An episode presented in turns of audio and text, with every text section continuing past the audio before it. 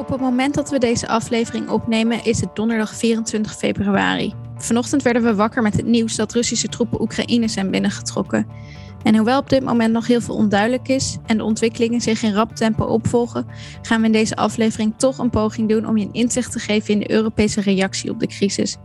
We bespreken de mogelijke sancties die op tafel liggen en wat de gevolgen hiervan zijn voor onder andere onze energie-onafhankelijkheid. Ook bespreken we de rol van het Europees Parlement en wat we de komende tijd daarvan kunnen verwachten. Welkom bij Bellen met Bas, de podcast over Europese politiek waarin we bijpraten met GroenLinks-Europarlementariër Bas Eikhout. Mijn naam is Meike Vedder.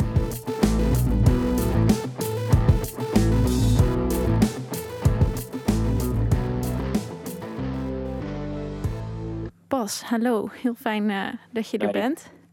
We zouden ja. het eigenlijk over iets anders hebben vandaag, maar dat bleek allemaal een beetje niet meer zo relevant gezien de huidige situatie. Um, ja, volgens mij kunnen we het hele script wel uit dat raam gooien door ja. wat er gebeurt nu in Oekraïne inderdaad. Ja, precies. Ja, oorlog in Europa. Had jij dat uh, kunnen bedenken toen je, toen je begon al een tijdje geleden als Europarlementariër? Nee, nee. En ik denk, ik denk eigenlijk niemand. Um, um, hebben... Volgens mij zijn er heel veel mensen die het altijd hadden over de eenentwintigste eeuw. Dat er wel nieuwe vormen van oorlog zullen zijn. Dat dat vaak veel meer digitaal zal zijn. Wat we natuurlijk ook her en der zien. En overigens onderdeel van deze oorlog is ook uh, digitaal.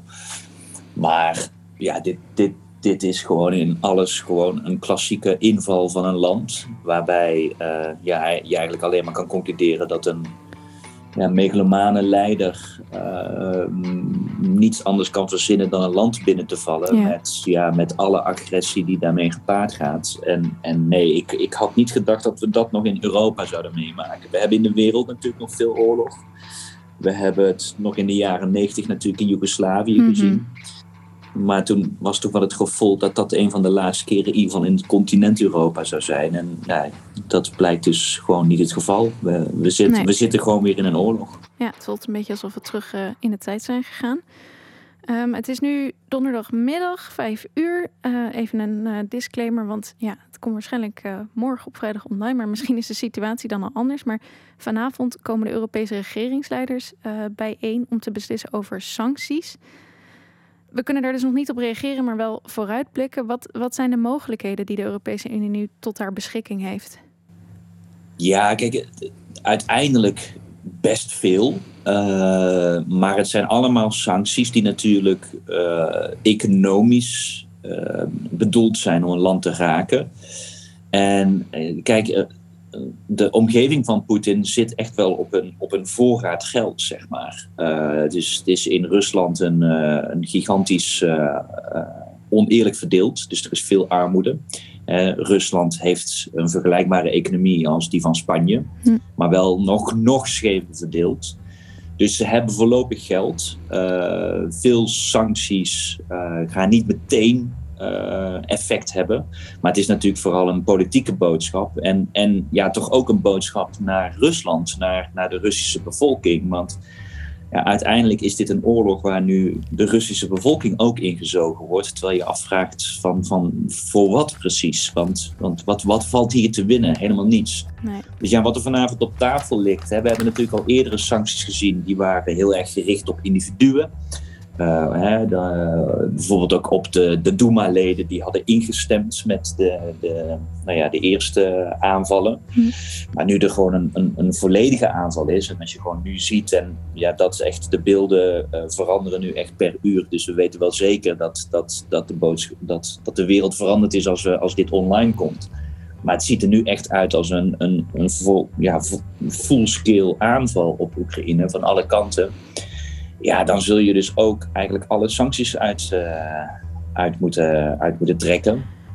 Een van de belangrijkere zal echt zijn... Uh, ja, ga je Rusland helemaal isoleren van het hele geldverkeer. Hè? Dat is dat SWIFT. Ja. Ja, dat lijkt op tafel te liggen. En wat ik hoor is dat toch wel uiteindelijk veel landen er daar wel voor zullen zijn.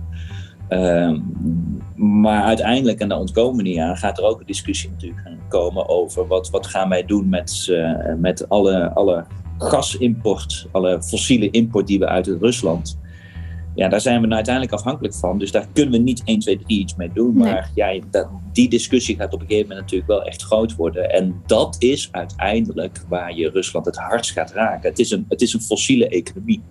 Ja. En daar is de rijkdom op gebouwd van uh, nou ja, Poetin en zijn vrienden. Ja, ik, ik wil het graag zo nog uh, meer hebben over die, die energieafhankelijkheid... en wat we daarmee uh, kunnen doen qua sancties. Uh, Vanochtend sprak uh, de commissievoorzitter uh, Ursula von der Leyen. Al die zei in haar statement um, dat inderdaad dat ze over willen gaan tot het bevriezen uh, van assets en uh, inderdaad toegang tot de financial market, dus vis- financiële markt willen ontzeggen. Is dat dan inderdaad uh, het, het uiterste wat mogelijk is, of uh, is ja, hoe ver kunnen ze daarin gaan? We will target strategic sectors of the Russian economy by blocking their access to technologies and markets that are key for Russia. We will weaken Russia's economic base and its capacity to modernize. And in addition, we will freeze Russian assets in the European Union and stop the access of Russian banks to European financial, financial markets. Nou ja, je kan Rusland echt volledig afsnijden yeah. uh, van het financiële verkeer. Uh, er zitten veel voorraden die natuurlijk her en der zijn uh, gepost ook buiten Rusland. Yeah. Daar kun je ze van afsnijden. Dus ja, je kan, je kan ze zeker uh, in hun rijkdom gigantisch hard raken. Uh, maar uh, ja, ik denk, ik denk, ik, ik denk dat, dat de, de, de grootste stap zit hem natuurlijk gewoon uiteindelijk in die fossiele economie. Ja. Want dat is nog steeds dagelijkse geldstromen die wij naar Rusland sturen. Uh, en dat gaat dan voorlopig nog door, maar dat gaat ook op tafel komen. Dus ja, uh, uh, ja dit, dit, dus ik, ik vermoed dat vanavond... Kijk, daar is nu natuurlijk nog de discussie over. Hè, waar nu nog echt een discussie over is, uh, is, is wil je nog een soort van escalatieladder in stand houden? Ja, zet je alles nu meteen in? Of als het nog erger wordt, ja, moeilijk voor te stellen. Maar het kan, kan misschien nog erger worden dat je dan nog wat over hebt om in ja, te zetten. Ja, en, en, en bijvoorbeeld gaat het alles ook echt, echt ga je ook nog Poetin zelf precies targeten, hè, met, met maatregelen. Ja. Hij heeft natuurlijk ook rijkdom. Uh, nou ja, daar, daar zijn nog discussies over. Van, van wil je nog net iets overhouden zodat hij nog terugkomt? Maar kijk, wat, wat natuurlijk het engste is aan deze hele ontwikkeling is dat we gaan met het hele escalatieladder van sancties is er altijd uitgegaan van er zit nog een soort rationaliteit in iemand. Die dus toch uiteindelijk reageert op, op, uh, nou ja, op, op ernstige sancties, bedreigingen. Terwijl eigenlijk steeds meer de conclusie is, daar, er zit niet een rationeel iemand meer. Nee, hij want dat is denk ik ook lang de gedachte die leefde van tot een echte oorlog zal hij niet overgaan, want ook voor Poetin staat er te veel op het spel. Ja, dat lijkt nu inderdaad dat toch van, maakt dat inderdaad nog iets voor hem uit? Nou ja, dat, dat, kijk, en dat is natuurlijk het, probleem, het, het, het, het meest angstige van dit. Dit wordt niet echt een hele vrolijke uitzending, nee. Maar het, het ang, meest angstige aan dit alles is dat er is heel moeilijk een weg terug nu voor Poetin. Uh, dit is, de, dit is de, de spreekwoordelijke Rubicon is nu overgestoken. En het is heel moeilijk om voor te stellen wat kan hem weer terug doen keren hierop. Uh, hij lijkt gewoon als doel nu te hebben, er moet een nieuw regime komen in Oekraïne. Hij, hij wil eigenlijk een beetje een soort Belarus-model met Oekraïne. Dat is eigenlijk waar hij op uit is. Maar Oekraïne lijkt terug te vechten. Plus kan Europa dit niet laten gebeuren. Dus, dus ja, dat, dat regime change wat hij duidelijk aan het nastreven is, gaat niet één, twee, drie lukken. En dan is er dus vrij weinig anders mogelijk is dat, dat hij verder op vernietiging van Oekraïne uit is. En, en in een heel ja, donker dat... scenario mochten, mochten ook al deze economische sancties dus niet het gewenste resultaat hebben. Uh, ligt militair ingrijpen dan uiteindelijk nog op tafel, ook binnen de Europese Unie? Nou, dat, dat, dat gaat een discussie worden als ja. dit doorgaat. Ik bedoel, dat, kijk, en, en, en dit is ook wel... Uh, we gaan nu ook echt wel natuurlijk uh, het, het verschil in, in realiteiten binnen Europa meemaken. Kijk, voor heel veel westerse landen, en dat zie je nu nog in de discussie, is Rusland toch uiteindelijk een handelspartner geweest en zijn we er ook economisch afhankelijk van. Uh, en, en Duitsland is bekend, maar vergeet ook een land als Italië niet dat, dat zeer, uh, zeer zwaar leunt op gas. Uh, dus, dus voor die landen is Rusland toch een soort van belangrijke handelspartner. Terwijl natuurlijk de Baltische staten, dat zijn voormalige Sovjet-Unie-gedeeltes, die, die hebben eigenlijk al heel lang gezegd, Poetin is niet te vertrouwen. En de westerse landen hebben altijd gezegd, nou dat moet je niet zo ernstig zien. Uh, ja, die hebben nu natuurlijk van, dit is waar wij ja, voor hebben. Ja, zie je nou wel, ja, dit is waar we altijd ja. al bang voor waren, ja. Plus, vergeet ook niet, dat ik denk dat, dat we ook vergeten, maar Oekraïne, de Europese Unie grenst aan Oekraïne. Hongarije, ja. Slowakije, Polen, die, zijn, die grenzen aan Oekraïne. Dus er is nu oorlog aan de grenzen van de E U. Dus voor die landen is oorlog heel dichtbij. Letterlijk heel dichtbij. Ja. En ja, dat, dat, dat zorgt natuurlijk wel echt voor een hele andere discussie nu binnen de Europese Unie dan we ooit hebben gezien tot nu toe. En, en ja, als, als Poetin inderdaad niet te stuiten lijkt, ja, dan, ga, dan gaan we natuurlijk ook echt vluchtelingen zien. Die zien we nu al, uh, maar dat kan natuurlijk nog uh, veel meer worden. Nou ja, daar zie je gelukkig dat er een aantal landen hebben gezegd, no matter what, wij gaan die steunen. Overigens, de eerste reactie van Rutte was weer pijnlijk daarop. Ja. En die zegt, nou, dat moeten we nog gaan bekijken. Dat lijkt me nou echt de verkeerde antwoord. Ja. Op dit moment moet je echt de rijen sluiten en zeggen, wat er ook gebeurt, dat gaan we opvangen. Eh, dat, ik zou bijna zeggen, weer schaffen das. Maar, maar dat... dat Ja, dit gaat zo'n ontwrichtend effect hebben, ook op de grenzen van de Europese Unie, dat je, ja, dat je wel weet dat op een gegeven moment elk, uh, elk scenario... Elke optie ligt dan op tafel, ja. ja. Um, als het gaat over dat, dat proces wat dan nu in werking wordt gezet met die sancties, um, de besluitvorming, die gaat uiteindelijk wel via unanimiteit, toch? Ja. Dus iedere ja. lidstaat, ieder E U-land moet het daarover eens zijn voordat ze in werking treden. Ja, en ik denk echt dat we... Dat, dat, kijk, deze discussie gaan we natuurlijk ook, natuurlijk ook krijgen. Uh, zijn wij, zijn wij uh, goed voorbereid als, als Europa? Uh, je ziet ook dat dat natuurlijk een beetje de gok is van Poetin. Hij, hij gokt toch een beetje op het decadente Westen dat niet durft te antwoorden en verdeeld zal zijn. Maar ik denk dat hij dat verkeerd inschat. Want ook zelfs in Hongarije... Uh, en dat is echt het, m- heeft op dit moment een leider met het meest pro-Europe- uh, pro-Russische ima- uh, houding, hè, Orbán. Zelfs Hongarije, die niet de hardste beoordeling heeft gedaan, maar Hongarije ziet ook in dat ze hier niet uh, ja, achter kunnen blijven. Ja. En ik denk, niet, ik denk niet dat er een land is die uh, dwars gaat liggen op die sancties. Er gaat heus al dus, hè, wat ik zei, een discussie komen over de escalatieladder. Welke stappen gaan we nu precies zetten? Maar dat het pakket groot zal zijn en dat eigenlijk alle landen het hierover eens zijn. Ja, dat, dat, is, dat is eigenlijk wel duidelijk. En in die zin uh, zien we wel dat Europa op dit moment uh, eensluidend gaat reageren. Maar de grote uitdaging zit natuurlijk in het uithangingsvermogen. Ja. En daar gokt Poetin op dat, dat het decadente Westen, hè, om het maar in zijn termen, uiteindelijk niet het uithoudingsvermogen gaat hebben. Want dit gaat Omdat er dan toch te veel eigen belangen uh, ook spelen. Nou, dit gaat effect hebben op onze economie. Ja. Uh, we gaan dus vluchtelingen zien. Dus er gaan op een gegeven moment stemmen op van moeten we dat niet anders doen? Uh, en, en ja, naarmate dit langer duurt, ga je die discussie meer krijgen. En ja, Poetin gokt erop dat hij een langere adem heeft dan de westerse landen. En dat, uh, nou ja, dat, dat, dat is een gok die hij tot nu toe heeft gemaakt en misschien niet altijd verkeerd heeft ingeschat.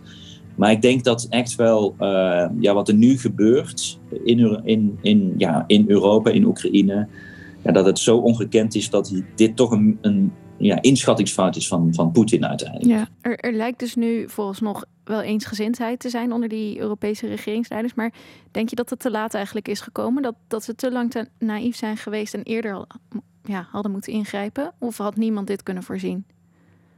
Ja, kijk, er waren natuurlijk mensen die hiervoor waarschuwden. En wat ik zei, de Baltische Staten hadden dit al eerder aangegeven. Ja.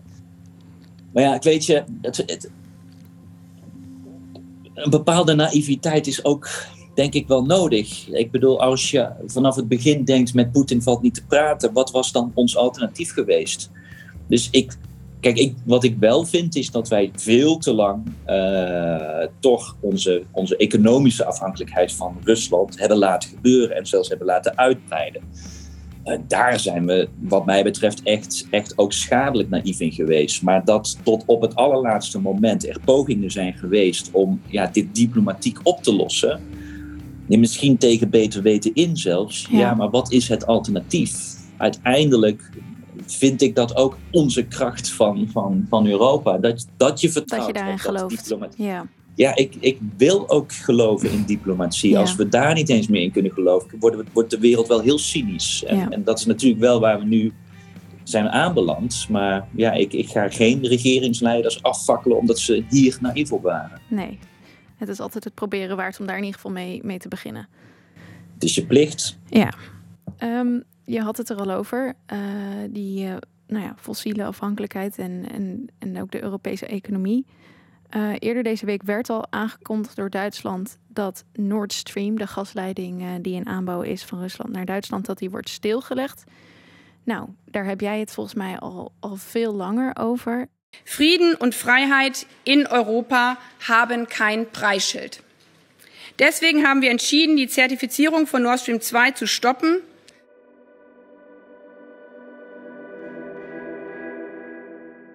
Ja, Baerbock die zei daarover, vrede en vrijheid in Europa heeft geen prijs.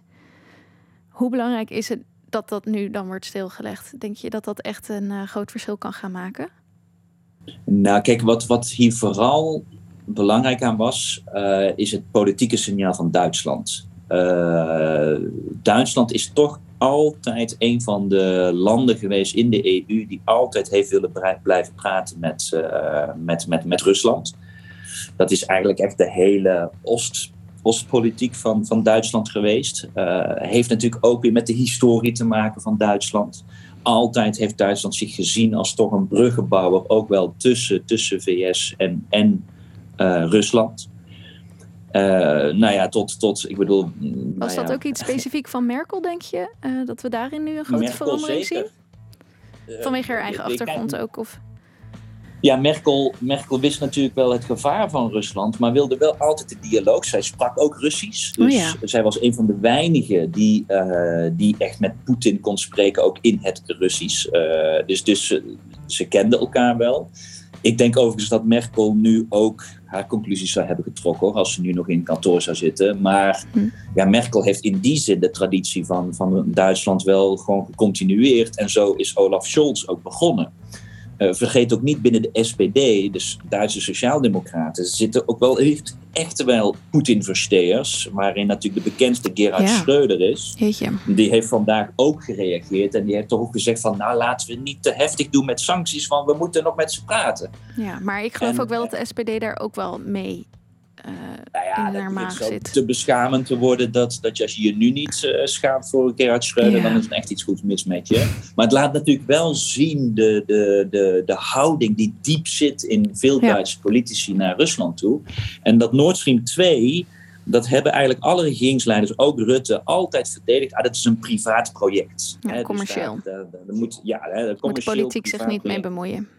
Precies. Uh, het klinkt een beetje als, als zeg maar de UEFA die zegt, ah, sport en politiek moet je scheiden. Terwijl als er iets per definitie niet te scheiden is, dan is het sport en politiek. Um, en, en daar is deze week wel de draai in gekomen. Echt ook wel onder druk van Annalena Baerbock, die al, hè, de Duitse Groenen waren eigenlijk de enige partij in Duitsland die echt heel fel tegen Nord Stream twee waren vanaf het begin. En ja, Olaf Scholz heeft uiteindelijk deze week de conclusie getrokken, ik moet hier ook tegen zijn. En dat heeft hij gezegd voordat Europa tot sancties kwam. En dat is daarmee wel een heel belangrijk politiek signaal, dat een land dat altijd heeft geloofd in de dialoog met Rusland, eigenlijk als eerste een draai heeft gemaakt en bereid is om ja, voor haar eigen economische schade een stap te zetten. En dus ook de uitspraak belangrijk van Annalena Baerbock, hè, vrede en democratie heeft geen prijs. Ja. Um, ja, dat is politiek heel belangrijk. Want kijk verder, Nord Stream twee is nog niet werkend. Hè? En er is gewoon een Nord Stream één. Er vloeit gas. Um, dus, dus op dit moment kan dat prima. Echter, ja, Rusland kan natuurlijk die gaskraan gaan dichtdraaien. Maar dan, dan, uh, ja, dan, dan hebben wij economisch wel degelijk een probleem. Want hoe groot dat, is die afhankelijkheid daarvan?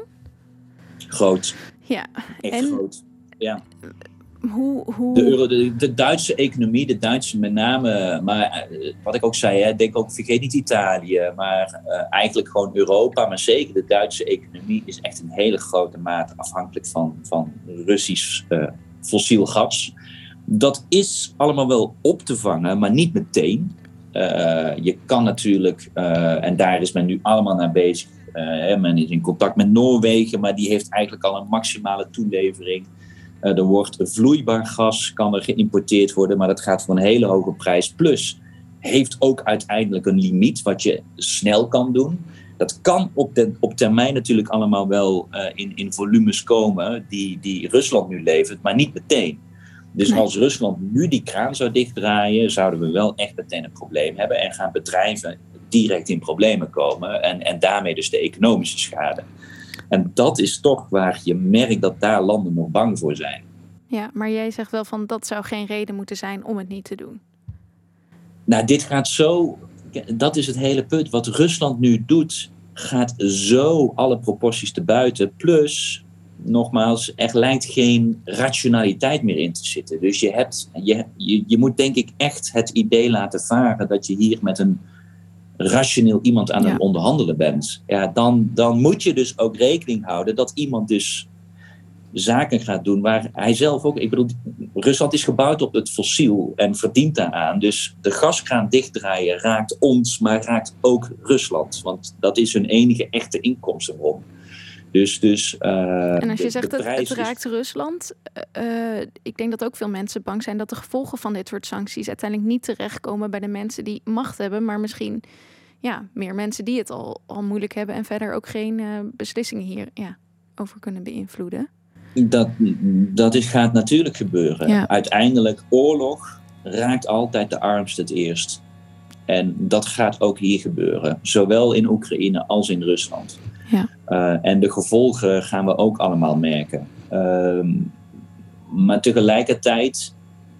Ja, als er iets is wat, wat Poetin kan gaan stoppen... is natuurlijk toch uiteindelijk dat in Rusland men... Ja, druk opstand... vanuit zijn eigen bevolking ook. Ja, ja, dat is uiteindelijk toch waar een dictator geraakt kan worden. Ja. En uh, ja, d- dat is natuurlijk ook uiteindelijk... Uh, het doel van sancties is dat Rusland, de Russische bevolking, merkt van...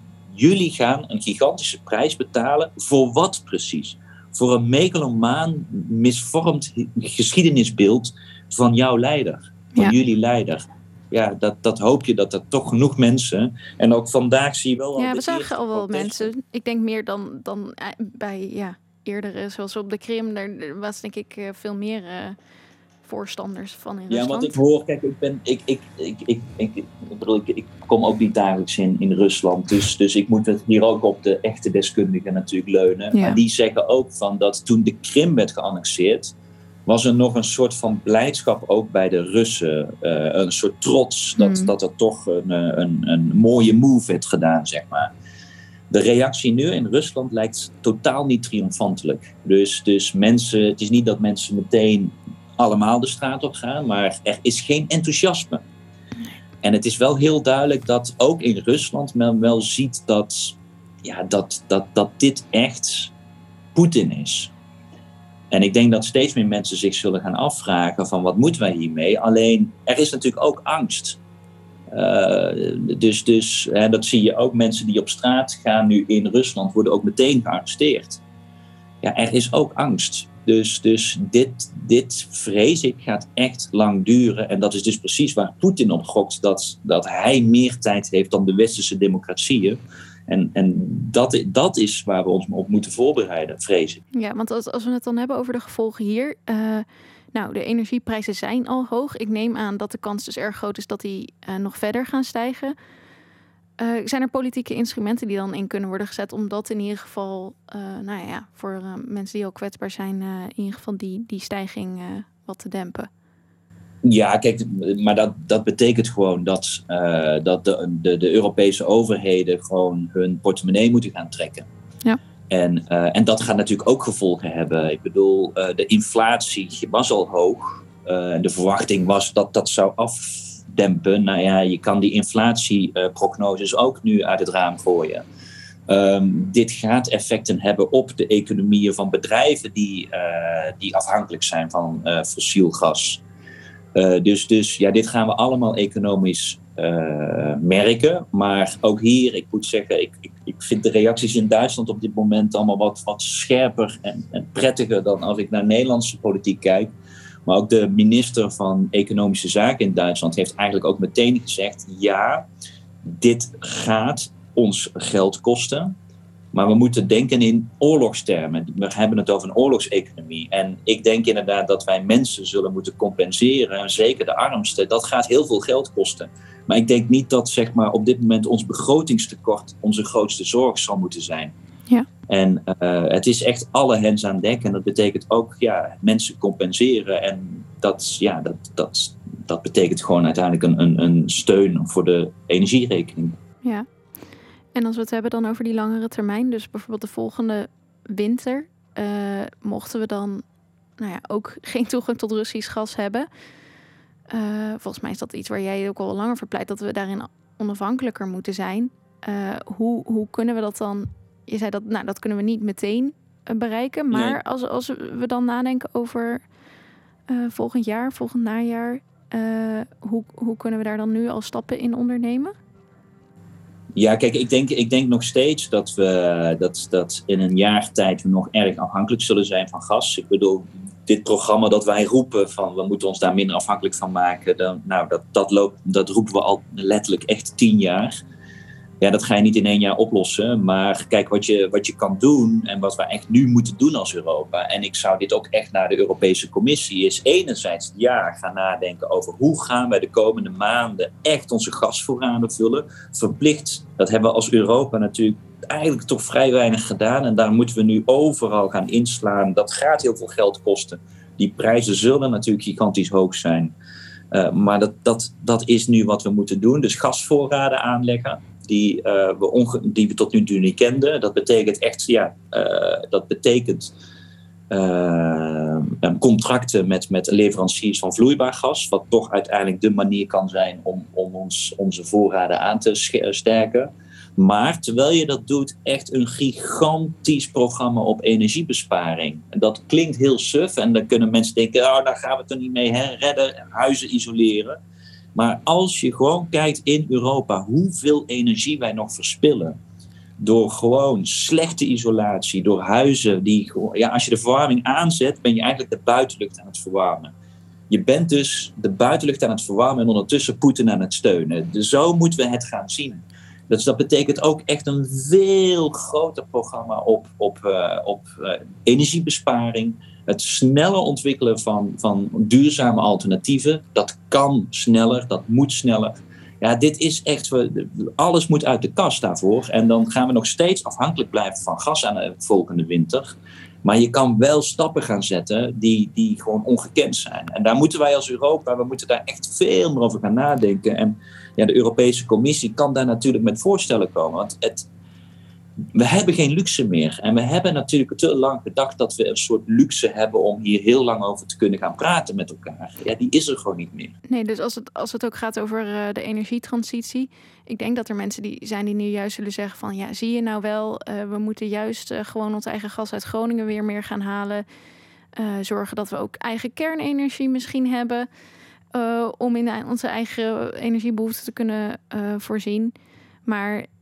Uh, jij zegt wel dus van nee, dit is juist een reden om die, die stap naar uh, volledig duurzame energie te versnellen. En dus inderdaad gewoon überhaupt minder energie te, te gaan verbruiken. Wat natuurlijk ook überhaupt nou, voor het klimaat... Denk, kijk, ik denk als dit zich nog verder ontwikkelt, dan, dan moeten we ook echt gaan kijken van welke luxe hebben we nog, van welke opties je wel en niet kan uh, tegenhouden. Dus dat, dat, dat is ook een verplichting voor onszelf. Maar uh, uiteindelijk... Uh, het versnellen van duurzame energie is, is, is gewoon een no regret op alle fronten. zowel qua klimaat als onze afhankelijkheid, uh, als diversificatie. Dat zijn in deze situatie dus geen tegenovergestelde belangen. Nee, en, en dat, dat betekent dat er ook echt heus wel... Dus, bedoel, ik, ik ben ook niet per se blij om nu afhankelijk te worden van Rus, van Amerikaans vloeibaar gas, wat nee. heel vaak uh, uh, schaliegas is. Maar we hebben de luxe niet om daar nu op dit moment kritisch op te zijn. Uh, nee, daar moet je ook realistisch alleen, in zijn. Ja, maar elke stap die je dus zet om nu alternatieven voor gas te verzinnen, moet je gepaard laten gaan met een programma dat ons minder afhankelijk maakt van gas in totaal. Ja, en dus ook aan die langere termijn echt blijven denken. Ja, ja, je kan, als we alleen maar korte termijn gaan denken, dan ja, en ook hier bijvoorbeeld het, het, het Gronings gas gaat dat niet oplossen. Dat is uiteindelijk een zeer eindige bron. Uh, dus, dus we zullen echt moeten gaan nadenken. Terwijl je nu gaat kijken naar korte termijn gasalternatieven, zul je ook echt een programma uit moeten rollen, veel ambitieuzer moeten maken om je überhaupt minder afhankelijk te maken van fossiel gas. Ja. Um, we hebben niet heel veel tijd meer, maar ik wil je toch nog graag vragen de rol van het Europees Parlement hierin. We hebben het uh, vooral gehad over nou ja, de regeringsleiders en de verschillende lidstaten. Maar kan het, wat is de rol van het Europese Parlement in deze crisis? Wat, wat kunnen we daarin verwachten de komende tijd? Nou ja, kijk, buitenlands beleid is uiteindelijk nog een landenzaak van de E U. Ja, het uh, parlement dus, heeft dus, geen competentie uh, om daar uiteindelijk... Uh... Wij kunnen niet, uh, wij kunnen niet een, uh, een, uh, een, een, een iets afdwingen. Maar uh, wat natuurlijk wel interessant is, dit, dit is wel voor de eerste keer een oorlog heel dicht bij Europa, waarin ook echt wel het Europese publieke debat gevoerd gaat worden. En ik ben er ook van overtuigd dat wij stemmen steeds meer uit Polen, uit Letland, Estland, Litouwen gaan horen. Die zitten ook in dat Europees parlement. Dus, dus in die zin, door dat Europees parlement gaan we ook wel meer dat Europese debat zien. Ja. Wat, wat wij in Nederland niet altijd gewend zijn. Dus ik denk wel, kijk, politiek en parlementen hebben eigenlijk twee taken. Enerzijds wetgevend en anderzijds publieke opinie. Hè, ja, de, de discussie voeren. Ja. Precies. Uh, nou, bij de Tweede Kamer zie je dat die publieke opinie zeer gevoerd wordt. Soms denk je, je doe eens wat meer op wetgeving. Bij het Europees parlement is het bijna altijd alleen maar wetgeving en vrij weinig publieke opinie. Uh, ik denk dat dit, deze ontwikkelingen eigenlijk voor de eerste keer gaan zien dat dat publieke debat ook wel via het Europees parlement de verschillende huiskamers gaat binnenkomen. En dat is een rol die het Europees parlement, denk ik, nog niet eerder in die mate gaat invullen als ik dat nu wel verwacht. Omdat ja. dit echt een Europees debat is. Het is een Europese kwestie waarin de verschillen tussen de Europese landen qua perceptie groot zijn, maar we wel toch echt wel gaan praten zijn, maar we moeten gezamenlijk reageren. Nou, dan ga je dus op die perceptie van andere E U-landen ook hier binnenkrijgen in het Nederlandse huiskamers. Ja. Uh, aanstaande dinsdag uh, komt het Europees Parlement bijeen in de plenaire sessie om het ook hierover te hebben. Uh, ja. Wordt er dan ook ergens over gestemd? Wat, wat, wat gaat er dan gebeuren? Ja, er gaat, er, er, gaat een, er gaat gestemd worden over één resolutie. Dus okay. te zetten, er, ga, er wordt nu gewerkt aan een resolutie. Uh, en, en dat is natuurlijk wel gewoon uh, nou ja, de toon die het Europese parlement zal aanslaan. Ik, ik ga ervan uit dat die redelijk stevig zal zijn. Ook weer aangedreven door veel van onze Oost-Europese uh, collega's. En als ik nu al uitspraken hoor van de Christendemocraten en de Liberalen en de Groenen, dan zie je al wel een hele duidelijke stevige richting aankomen. Het verzet daartegen is vrij beperkt. Die zit echt aan de extreem linkse zijde en de extreem rechterzijde. Dus je gaat hier het, het befaamde hoefijzermodel zien, ja. dat de uitersten zich uh, waarschijnlijk anders gaan opstellen. Maar dat is een kleine minderheid in het Europees parlement. Dus verwacht een ja, nogal stevige resolutie die het Europees parlement gaat aannemen dinsdag. Maar nogmaals, dat is een politiek signaal. Ja. Uh, plus, met alle respect, uh, dinsdag, het is over vijf dagen, ja. uh, nu wij praten, maar dat is in deze ontwikkelingen mijlenver weg. Ja, wie weet wat er dan allemaal is gebeurd inderdaad. Ja, precies. Oké, okay, nou, we blijven het heel erg in de gaten houden en volgen. Uh, ik denk dat jij uh, ook op Twitter uh, nog wel op het een en ander zal reageren.